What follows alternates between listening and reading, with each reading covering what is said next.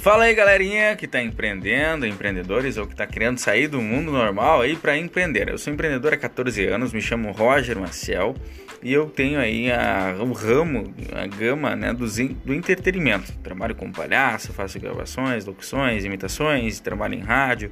E aqui eu vou trazer umas dicas, umas ideias aí práticas, né?